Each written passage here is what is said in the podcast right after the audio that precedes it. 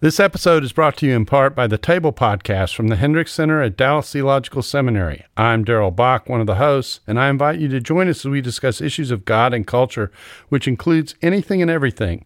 Listen on your podcast app or at dts.edu slash the table.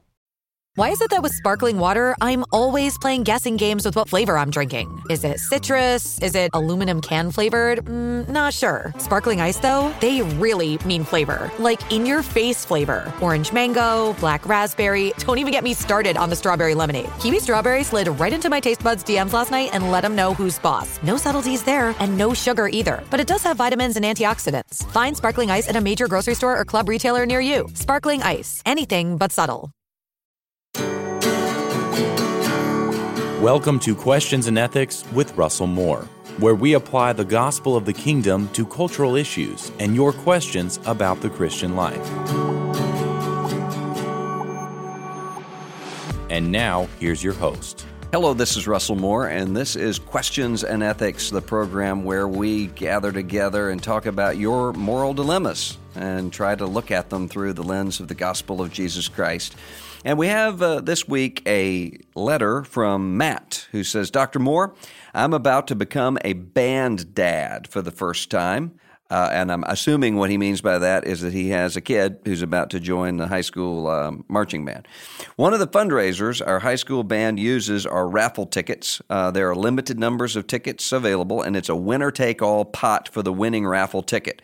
Tickets are sold for $10 a piece, and the prize pot is 5,000 to $10,000. Wow, $10,000 for a high school band raffle. Okay, I'm just kind of impressed by that. My concern is that every member of the marching band is required to participate in the fundraisers, which includes selling these raffle tickets. Uh, there's a buyout provision where our child won't have to sell the tickets. Well, yeah, I hope it's not a $10,000 uh, buyout. Uh, I don't see, he says, how this is any different than gambling or a lottery, and how should I, as a Christian, respond to forms of gambling like this that are for a good cause. Now, Matt, uh, when I read this uh, letter that you sent, I immediately thought about my grandmother uh, because I remember one time we had uh, some sort of a fundraiser. I don't know if it was for Boy Scouts or what it was, but it was one of these uh, raffle deals.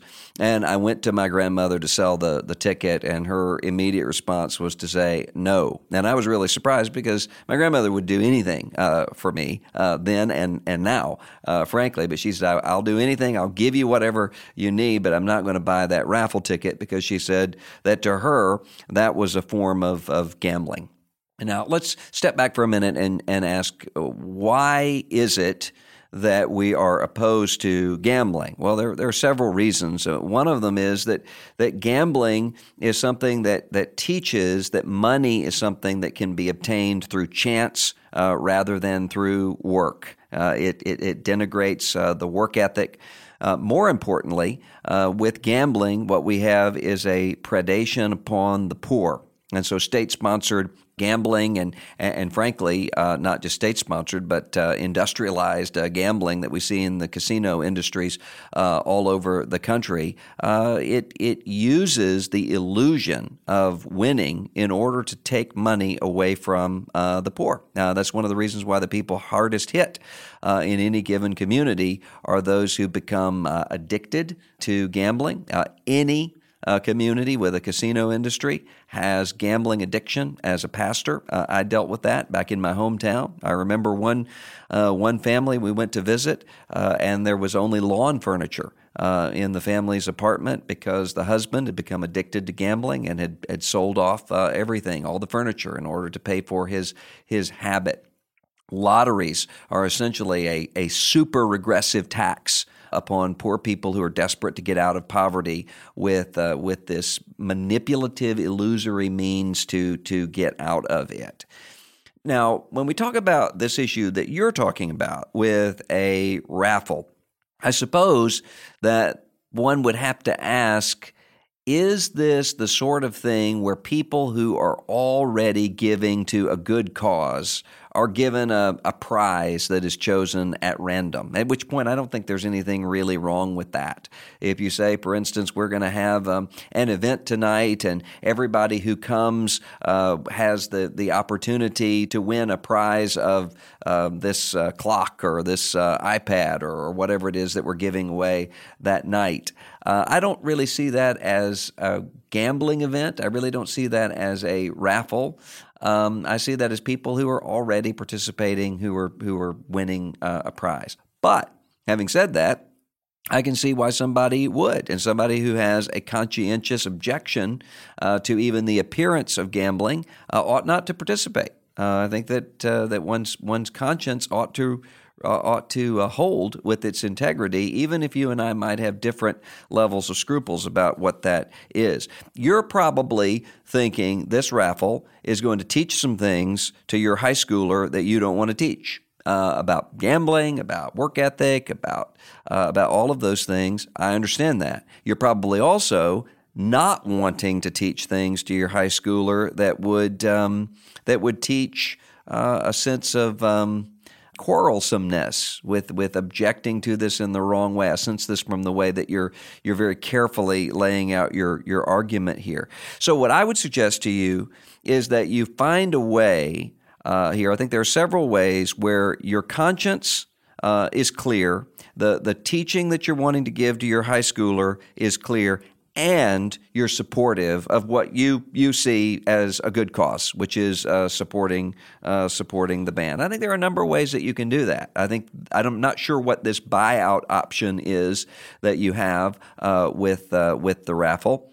But I think one of the things that you could do is to say, we're going to give uh, to the band and we're going to encourage people to give to the band without taking a ticket.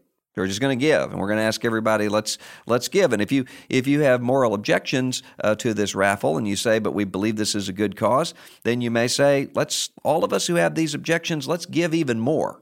Uh, than what people who don't have to this uh, to this band. Or you may say we're going to buy these tickets, but we're going to commit that we're not going to uh, take whatever the pot of money is uh, if we if we win it. Instead, we're going to donate that right back uh, to the band uh, I think find a, a way to think through how can we support this good cause without violating your conscience here? And at the same time uh, also do so with that romans 12 through 14 understanding of, uh, of not judging people who differ with you on a point of conscience here. And, and frankly that would work either way I would say the same thing if the person were writing to me saying, We've got this one stick in the mud guy here. He's not wanting to sell raffles for the band. Uh, I would say you need to bear with the consciences of another. And so, teaching your child how to stand with principle and conscience in the way you define it, while also teaching your child how not to be Pharisaical about that is an important is an important lesson to be taught. I'm someone who uh, sometimes uh, I don't uh, I don't follow that through very uh, very effectively because uh, children sometimes depends on the personality of your child and your adolescent sometimes can be very black and white.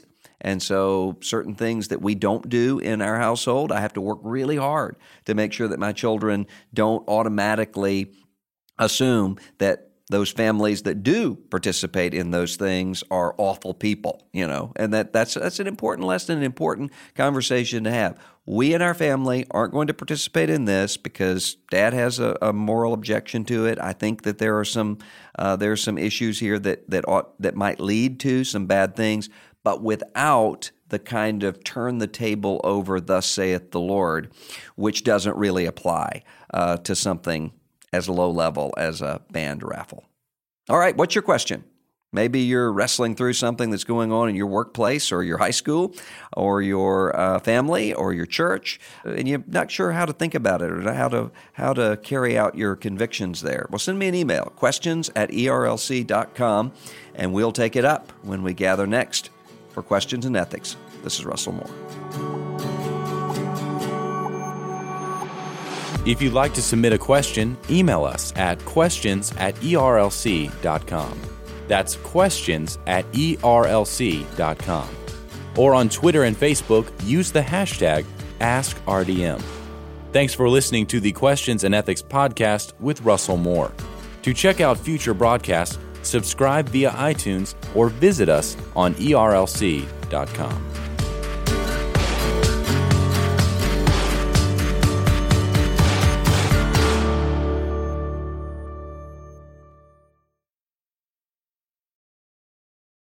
Every day, CT testifies to the reality that Jesus is alive, transforming his world and bringing his kingdom to bear. Jesus transforms, CT equips. Make a gift to our nonprofit ministry with a gift of $20 to provide 150 more people with redemptive storytelling, global perspective, and thoughtful podcasts. Give now at moreCT.com slash equip.